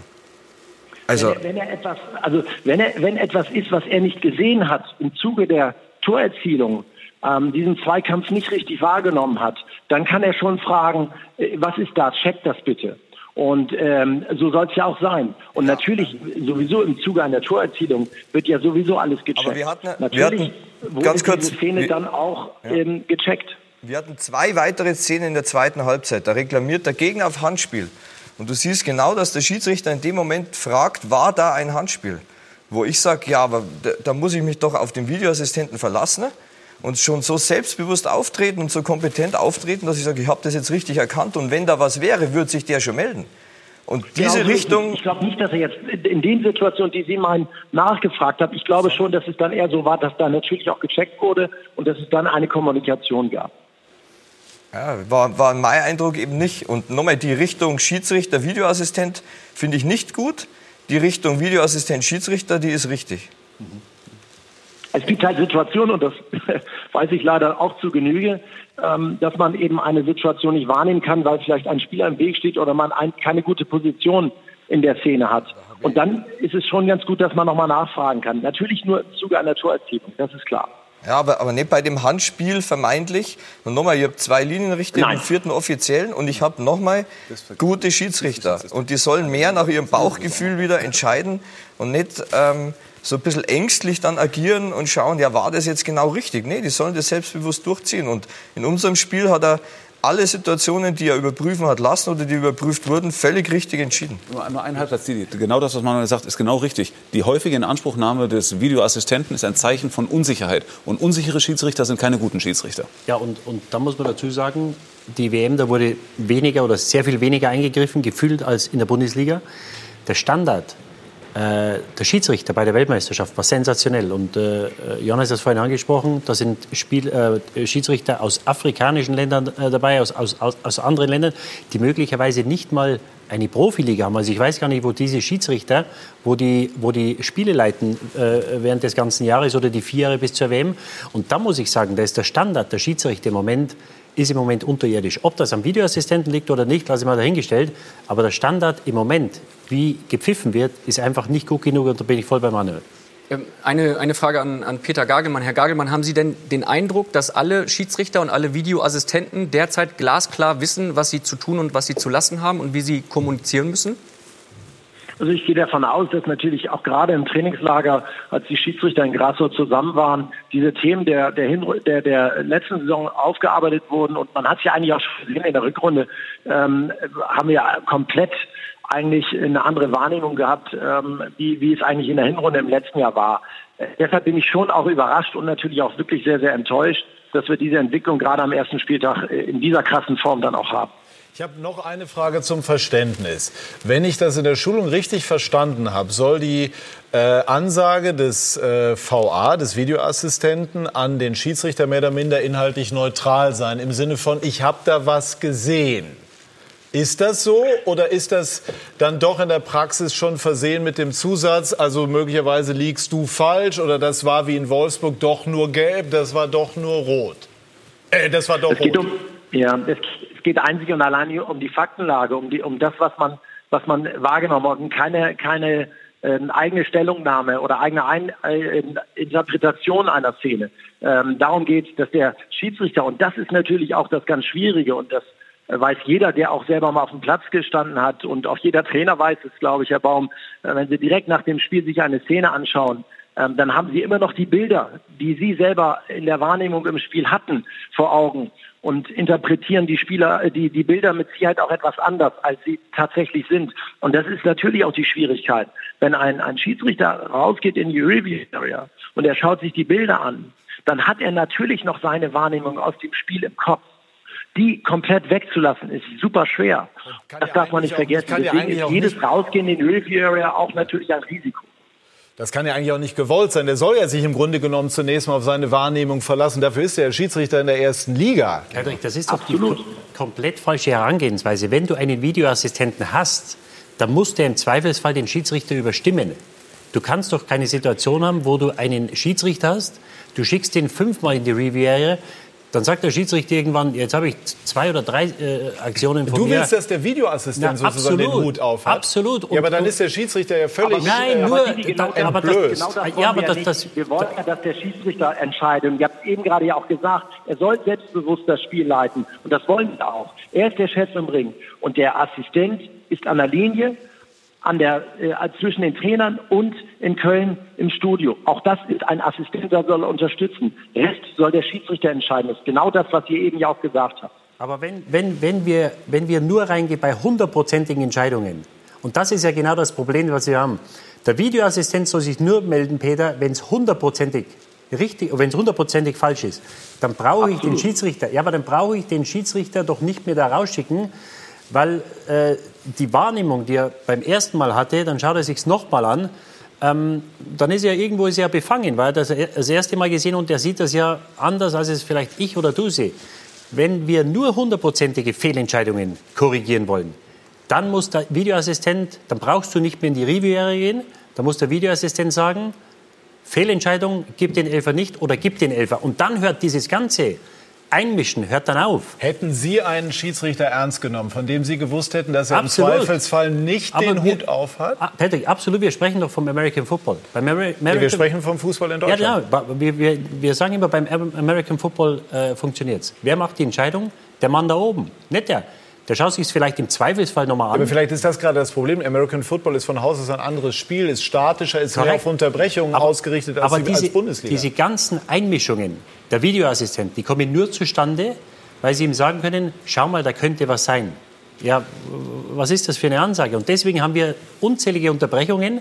Das geht auf die Zeit, die gehen in die Riviere, dann kommen sie zurück, schauen sie nochmal an, kriegen sie einen neuen Winkel. Wenn wir nur 100%ige Sachen machen, da müssen die in Köln in der Lage sein zu sein, das war falsch, du musst da reingehen. Und das ist für mich die Herangehensweise. Ja? Und du kannst doch nicht dem Schiedsrichter sagen, schau das nochmal an, da war vielleicht was. Natürlich ist der verunsichert. Und deswegen gehen die so oft rein und deswegen geht das wahrscheinlich auch auf Selbstvertrauen der Schiedsrichter. Wenn es 100%ig falsch ist, dann muss ich erwarten, dass die 2 oder 3 Leute, die vom Monitor sitzen, sagen, so, und dann müssen die Entscheidung treffen, nicht der Schiedsrichter. Und das hat mit Autoritätsverlust für mich überhaupt nichts zu tun. Peter, ist das, was Didi eben skizziert hat, für Sie vorstellbar? Also ich denke nach wie vor, dass es wichtig ist, dass der Schiedsrichter auf dem Feld der Chef im Ring ist. Und er soll es entscheiden. Er soll sich die Unterstützung holen im Falle einer Situation, die er nicht wahrnehmen konnte. Das wäre wichtig. Aber natürlich gebe ich Didi recht, wir haben zu viel Einmischen und das ist nicht gut. Und das verunsichert anscheinend tatsächlich die Schiedsrichter auf dem Platz und das ist nicht gut. Dennoch sage ich absolut, der Chef auf dem Platz muss der Schiedsrichter sein und nicht einer, der im Studio sitzt. Abschließende Frage, Peter Gagelmann. Hätten Sie lieber in Ihrer aktiven Zeit einen Videoassistenten gehabt oder nicht? Also ich weiß jetzt aus dem Stegreif, fallen mir gleich 3, 4 Spiele ein, wo ich Situationen hatte, wo ich im Nachgang dann die Szene in der Kabine gesehen habe und gesagt, um Gottes Willen, warum hast du nicht diese Bilder gehabt? Du hast eben einen anderen Blickwinkel gehabt und konntest dieses Handspiel eben nicht wahrnehmen beispielsweise. Ich hätte ihn mir gewünscht, aber natürlich dosiert in den Situationen, wo ich ihn gewollt hätte, weil ich etwas nicht wahrnehmen konnte. Peter Gagelmann, vielen herzlichen Dank für die Einschätzung und Gruß hoch in den Norden. Dankeschön. Danke. Also nochmal, wir wollen das nochmal auf uns wirken lassen. Also die Idee ist ja erstmal in der Theorie sinnvoll. Man muss vielleicht auch, oder man muss sagen, in 2018 ist es fast nicht möglich, sich diesen Dingen zu verschließen. Alle europäischen großen Ligen außer England praktiziert das Ganze auch. Also geht es jetzt vermutlich darum, das Ganze doch wieder aufs Gleis zu stellen? Oder muss man sagen, der Fußball scheint irgendwie als Sportart möglicherweise nicht dafür geeignet zu sein, weil, also sagen wir mal, das, was wir dadurch gewinnen, nicht im Verhältnis zu dem steht, was wir verlieren? Fragezeichen. Ich glaube, dass die Rückrunde, da bin ich bei Johannes B. Kerner, gezeigt hat, dass es funktionieren kann. In der Rückrunde haben wir irgendwann so einen Punkt erreicht, wo eigentlich alle gesagt haben, hey, mittlerweile fühlt sich das halbwegs rund an. Das war okay. Die WM, da lief es überraschend glatt. Das, was wir jetzt gerade erleben und auch das, was jetzt gerade in dem Telefonat rauskommt, zeigt doch eigentlich, dass keiner ganz genau weiß, wie es funktionieren soll. Und wenn wir im Fußball eigentlich klare, nachvollziehbare Regeln haben, deswegen lieben wir alle diesen Sport, dann muss das auch für den Videoassistenten oder für das Schiedsrichtergespann dann gelten. Und wenn die Kommunikation für den Fan, für mich als Zuschauer nicht mehr klar ist und ich nicht mehr weiß, was passiert da gerade, was besprechen die jetzt, wer redet mit wem, was passiert im Keller in Köln? Welchen Eindruck hatten Sie gestern im Stadion? Also man hört ja mal so, wie die Fans auch über so etwas diskutieren. Gestern war es bei mir, glaube ich, es war ein sehr persönlicher Eindruck, dass ich mich einfach geärgert habe, dass in dem Moment erneut wieder gecheckt werden muss, abseits oder nicht. Bei dem ersten Tor war es für mich, ich saß auf der Höhe, das war einfach kein Abseits, der trifft. Der Junge hat das Recht, in die Kurve zu laufen und sich 10 Minuten feiern zu lassen. Für das, und Abseits ist ja im Übrigen auch so klar mit den kalibrierten Linien, das ist eine objektivierbare Entscheidung. Das Schlimme ist, dass der Videoassistent in dem Moment die komplette Emotion killt. Und das ist das Schlimme, weil du kannst es nicht mehr nachvollziehen. Und das leuchtet mir nicht ein. Wir haben in der Formel 1, heute Nachmittag, läuft die Formel 1. Da fahren Jungs mit 260 km/h um die Strecke und sind in der Lage, mit der Box zu funken. Und du hörst das. Dann muss es auch in der Bundesliga möglich sein, dass du eine klare Kommunikation hast, damit ich als Fan weiß, was passiert da. Der schlimmste Fan, den es momentan gibt, oder derjenige, der am meisten bestraft ist, ist derjenige, der im Stadion sitzt. Der hat im Zweifel nicht mal irgendwie ein vernünftiges Netz, dass er nebenbei Sky Go gucken könnte. Der ist darauf angewiesen, dass sich irgendwie in seinem Blog so eine Informationslage bildet aus, okay, jetzt machen sie gerade das und das. Ja. Vorm Fernseher sitzt das du... Das Thema Digitalisierung ist auf höherer Ebene erkannt.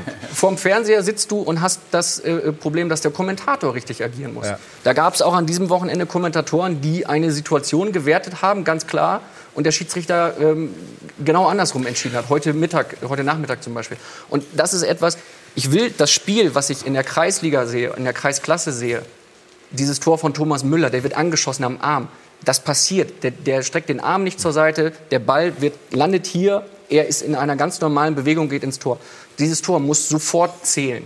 Und wenn wir das nicht hinbekommen, dann muss man sagen, okay, Videoschiedsrichter, dann müssen wir es woanders ausprobieren, aber nicht auf diesem Bundesliga-Niveau. Und das fehlt mir sowohl momentan in der WM-Analyse des DFB als auch jetzt bei der Videoschiedsrichterei, bei der DFL.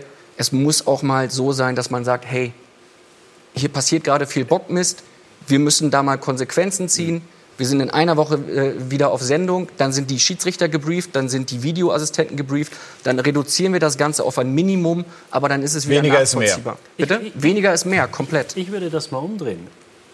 Der Videobeweis ist reingebracht worden, um die Sache besser, transparenter, gerechter zu machen, wie auch immer. Wenn wir uns jetzt den Spieltag anschauen, wir hatten jetzt 9 Spiele. Mir fällt jetzt auf Anhieb keine Entscheidung ein, die du umdrehen musst. Ich hätte einige Entscheidungen anders getroffen, aber mir fällt jetzt nicht eine ein, die ich revidiert hätte. Weil ich glaube, alle, die gegeben wurden, die muss man nicht geben, kann man gehen. Ich hätte den Wolfsburger, es wurde zu Recht zurückgenommen, die rote Karte. Ich hätte einen Nastasic nicht vom Platz gestellt. Die Szenen haben wir übrigens auch, da können wir ruhig mal laufen lassen. Das war auch für Patrick Ittrich auch schwer, das merkst du richtig. Also er hat eigentlich auf dem Platz zunächst die richtigen Entscheidungen gefühlt getroffen. Jedenfalls Entscheidungen, die vertretbar waren. Eine kurze Frage. Wenn bei Ihnen jetzt die ganze Zeit die Regie was aufs Ohr reden würde und würde sagen, pass auf. pass auf.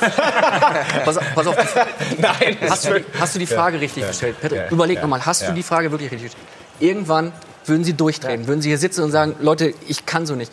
Und der Schiedsrichter Ittrich hat gestern genau diesen Eindruck vermittelt, dass er irgendwann auf dem Platz stand und sich gedacht hat, ich leite hier gerade ein Bundesligaspiel, aber ich habe die ganze Zeit Radio stark auf dem Ohr. Das funktioniert so nicht. Das ist der Vorteil, dass wir das mit der Kommunikation gut geklärt haben, auch im Vorfeld. Aber es kommt vor, Johannes weiß das. Man muss manchmal mehrere Sachen gleichzeitig machen, das ist Teil des Jobs. Aber jetzt im Stadion kommt doch erschwerend hinzu, Lichteinfall nicht unterschätzen, wenn die Sonne, das kenne ich selber vom Monitor, plus Lärmpegel, der gerade in Wolfsburg. Jetzt den Gedanken von Didi nochmal aufnehmen und genau die Szene, die wir jetzt gerade hier gesehen haben. Also wo aus einer gelben Karte eine rote wird, jetzt im vorliegenden Fall, das wäre dann halt einfach mal...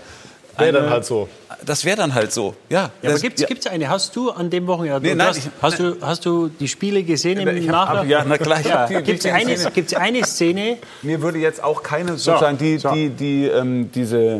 Musst. Ja, genau, die Grenze... So. Krasse Fehlentscheidung. Und wie oft hat man den Videoassistenten? 20, 30 Mal? Lass mich nur diese eine Szene noch mal nehmen. Er macht also eine rote Karte draus. Und man kann das nach Ansicht der Bilder, kann man das verstehen, dass er eine rote Karte draus hat. Aber es wäre dann halt einfach eine Fehlentscheidung gewesen. Ich habe das gute Gefühl, dass das nicht die letzte Gesprächsrunde ist. Aber nochmal, ich finde das Zeitlupenthema, da schaut das brutal aus. Aber das war nie im Leben eine rote Karte. Also die gelbe Karte ist absolut in Ordnung.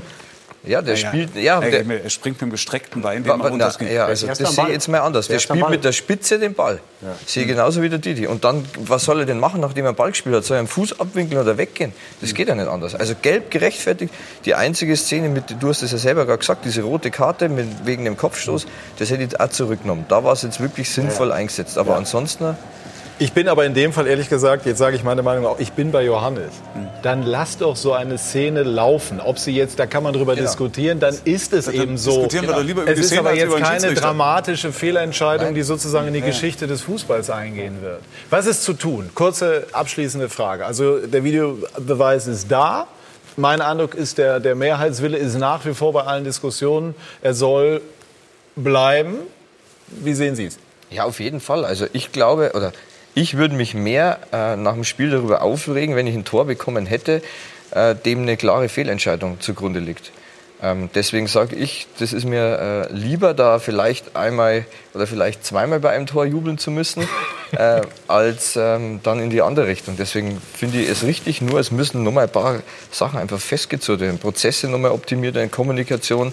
Der Schiedsrichter ist der starke Mann, das ist so. Der hat nicht großartig nachzufragen, sondern wenn dann was kommt, dann muss es eine klare Geschichte sein. Was sind klare Geschichten? Das merkt man aber ja schon hier am Tisch. Was ist jetzt klar? Also, ja, da ist gar nichts. Ja, aber Abseits ist klar. Das ist das, was passieren muss. Ja. Und du siehst nicht alles in der ersten Zeitlupe. Das muss man auch ganz klar. Ja. Also, wir haben Elfmetersituationen, da hast du 3 Zeitlupen. In den ersten beiden sieht es so aus, als berührt er den gar nicht. Korrekt, in der dritten siehst du, dass es eine ganz klare Berührung ist. Also, es dauert dann eben auch diesen kleinen Moment. Wenn du hörst in dem Telefonat mit Peter Gagelmann im Trainingslager in der Sommerpause, wenn ich das höre und den ersten Spieltag sehe, dann frage ich mich, was habt ihr da gemacht? Er war ja nicht mit im Trainingslager in der Sommerpause, er hat nur darüber... Es gab ein Trainingslager und dann frage ich mich, was haben die da gemacht? Das, was du jetzt machen kannst, ist einmal appellieren an die Schiedsrichter und Videoassistenten, so wie in der Rückrunde, so wollen wir es haben und das wollen wir dann optimieren im weiteren Verlauf der Saison. Jetzt haben wir ab Oktober den Dr. Drees, der dann als Oberhäuptling, als Video-Schiri Boss dann tätig sein wird, wo man sagen kann, hey, da kümmert sich jemand drum, der kann dann auch unter der Woche Gespräche führen, der kann vielleicht hier mal beruhigen, hier mal ein bisschen eingreifen, der kann die Kommunikation auch glatt ziehen vor einem Spieltag. Ich glaube, dass das viel Ruhe bringen wird und dass wir nach diesem ersten Spieltag jetzt einfach sagen müssen, okay, wir haben das Ding einmal komplett vor die Wand gefahren, so geht's nicht weiter. Und wenn das noch 2-3 Mal passieren sollte, dann müsstest du ihn wieder einstampfen. Wir sprechen gleich, ich habe übrigens das Gefühl von Johannes, das wird uns hier nicht das letzte Mal beschäftigen. Gleich sprechen wir über den FC Augsburg, der in der vergangenen Saison sehr positiv überrascht hat und auch diese Saison sehr gut beim ersten Spiel bestreiten konnte. Bei Sky 90, die Fußballdebatte.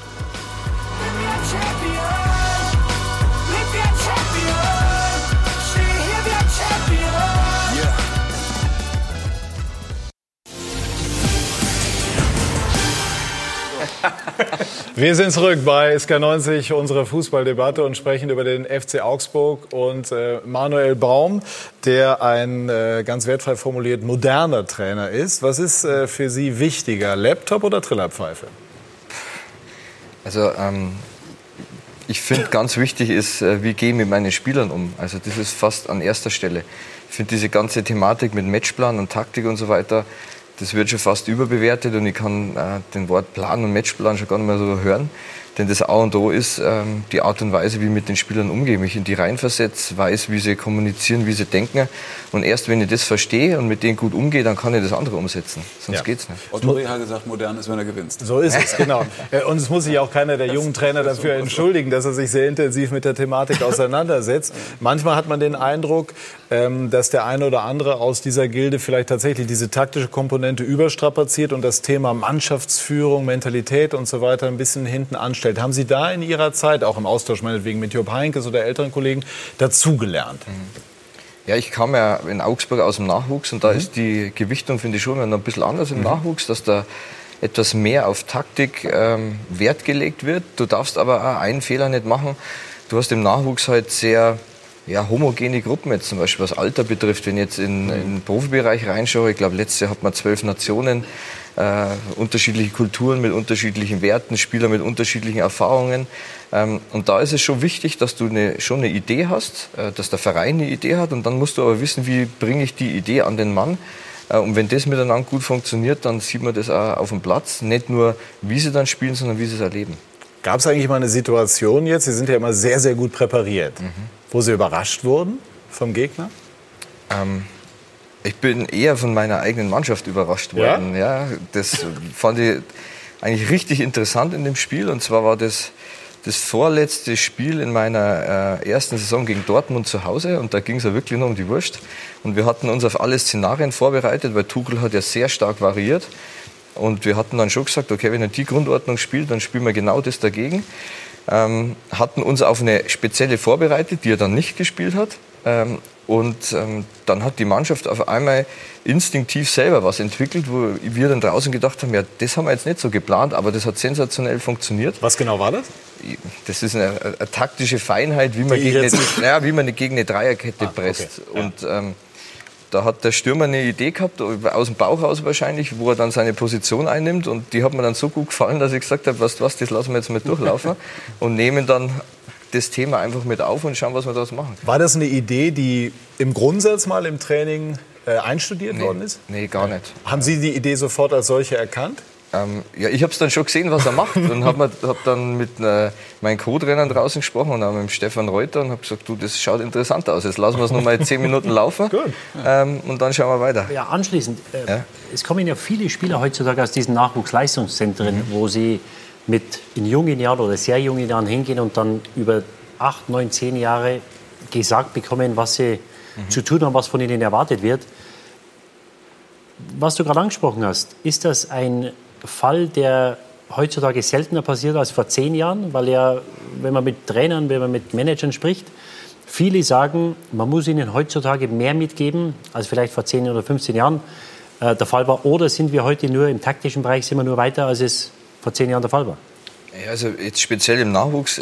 Ich war ja auch an der Schule noch tätig, wo man von der 5. bis zur 10. Klasse Spieler hatten und die wollen das aber auch.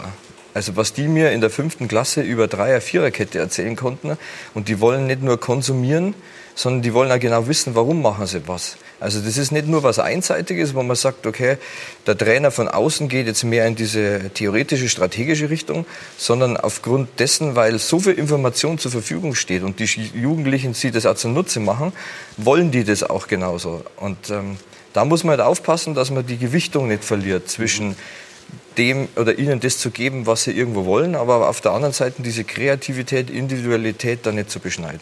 Manuel Baum kannte, als er angefangen hat beim FC Augsburg, in der breiten Öffentlichkeit kaum jemand. Aber mittlerweile, Jürgen Müller, hat er sich absolut etabliert. Als er den FCA übernahm, stand der Club nur 4 Punkte vor den Abstiegsplätzen. Ein im Verein isolierter Trainer Schuster musste gehen. Und viele fragten sich, weshalb man dem Cheftrainer der Jugendakademie die Aufgabe zutraute. Weil er seit 2,5 Jahren im Verein ist, sehr viele Spiele von unserer Mannschaft gesehen hat, sehr viele Trainingseinheiten von unserer Mannschaft gesehen hat. Knapp 2 Jahre später, der Teamplayer Baum hat dafür gesorgt, dass der ganze Club enger zusammengerückt ist. Alle stehen gemeinsam hinter der entwickelten Spielphilosophie. Letzte Saison sprang Rang 12 raus. In diese Runde sind sie nun mit einem Sieg gestartet. Gelang ihnen zuvor im Oberhaus noch nie. Ist unglaublich wichtig für die Mannschaft und bin einfach nur froh, dass wir heute endlich für den FCA mit den ersten Spieltag mal gewinnen konnten. Wer Manuel Baum bei der täglichen Arbeit beobachtet, bemerkt schnell, wie er tickt. Der ehemalige Realschullehrer geht den Fußball theoretisch an, will ihn planen, so gut das in der Spielvorbereitung geht. Und doch wäre es falsch, ihn in die Ecke des verkopften Theoretikers zu stellen. Am Spielfeldrand lebt er diesen Sport mit ganzem Herzen. Bestes Beispiel? Gestern kam es unmittelbar vor dem Augsburger Ausgleichstreffer zu dieser Aktion zwischen Bayer und Rahmann. Manch Düsseldorfer sah ein Foul. Der gebürtige Niederbayer hatte eine andere Meinung, und zwar eine kernige. Der reagiert gar nicht, der rutscht aus, bleibt dann liegen und dann fällt ihm auf einmal ein, er hat irgendwie eine Hand im Gesicht gehabt. Wenn man jetzt das Gesicht anschaut, der merkt das gar nicht. Fast 2 Jahre Baum in der Bundesliga. Er hat sein Lehrgeld bezahlt. In der ersten Saison mal mit 0:6 gegen die Bayern verloren. Das Entscheidende, er hat aus all diesen Erfahrungen die richtigen Schlüsse gezogen. Seine Spielidee von Pressing und Konterspiel hat er den Gegebenheiten angepasst. Denn die Mittel sind damals wie heute bescheiden. In diesem Sommer haben sie gerade mal 6 Millionen € ausgegeben. Geht es nach dem Marktwert, rangiert der FCA auf Rang 14. Und trotzdem wollen sie in dieser Saison mit dem Abstiegskampf wenig zu tun haben. Der Blick geht in Richtung gesichertes Mittelfeld. Ja, natürlich muss man sich Ziele setzen, keine Frage. Aber ich denke mal, dass wir trotzdem erstmal die Hausaufgaben machen müssen. Das ist mal einfach der Klassenhalt für uns. Wenn wir den geschafft haben, können wir uns über höhere Ziele nochmal unterhalten. So sind wir auch in der Kabine verblieben. Und wenn wir so weitermachen, haben wir den hoffentlich ziemlich schnell. Baum hat einiges bewegt. Aus einem Talent wie Philipp Max einen Spieler gemacht, für den der Bundestrainer gestern ins Stadion kam. Man kann sich auch mit bescheidenen Mitteln in der Bundesliga etablieren, wenn sie stimmt. Die Mischung aus Kopf und Herz. Wie war denn das in der Bundesliga, so zu Beginn? Man ist fachlich präpariert, aber dann kommt die Wucht dieses öffentlichen Geschäfts. Ja, aber das ist dann genau der Punkt, dass du eigentlich schon, so ging es mir am Anfang, glaubtest, okay, fachlich bist du da voll auf Höhe und kriegst das alles hin. Und dann kommt eben, und das habe ich ja vorher schon erwähnt, die wichtigste Komponente der Spieler dazu. Und du musst wissen, wie nehmen sie wahr, wie viel Erfahrung bringt er mit, aus welcher Kultur kommt er. Und das musst du dann irgendwo zusammenbasteln. Und ich sage halt immer, im Nachwuchs ist es eher so, da passt sich der Spieler an den Trainer an. Und im Profibereich ist es genau andersrum. Da muss sich der Trainer eher an die Spieler anpassen. Das ist interessant. Was ist möglich für Augsburg in dieser Serie? Wieder so eine Platzierung unter den ersten 10? Das Ziel, denke ich mal, in Augsburg kann nur immer sein, dass wir über den Klassenerhalt reden. Wir wollen das so schnell wie es geht schaffen und vielleicht dann auch für eine Überraschung sorgen. Wir sind jetzt mal von den Punkten her sehr gut in die Saison gestartet. Natürlich waren wir nicht ganz zufrieden. Ich denke, wir sind noch lange nicht bei 100%. Aber wir wollen jetzt erstmal diese 38 bis 40 Punkte packen und dann schauen wir weiter. Keine gelungene Sky 90-Sendung, ohne ganz kurz das Thema Bayern München zu streifen. Johannes, waren Sie überrascht, dass Hummels zu Beginn fehlte? Der Trainer hat gesagt, Rotation nun denn. Also zu Beginn der Saison wird jetzt nicht zwingend rotiert. Ich glaube, der Mats Hummels war überrascht. Ja. So geht's mal los.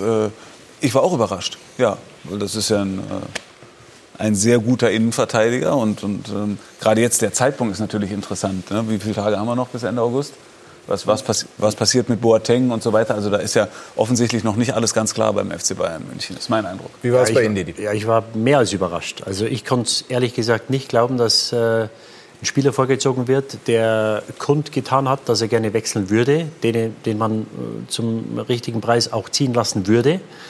Und einen Hummels dafür auf die Bank setzt. Also sollte Boateng noch weggehen, oder mich würde mal interessieren, was der Mats Hummels dazu sagt, weil du brauchst natürlich alle und Rotation am ersten Spieltag.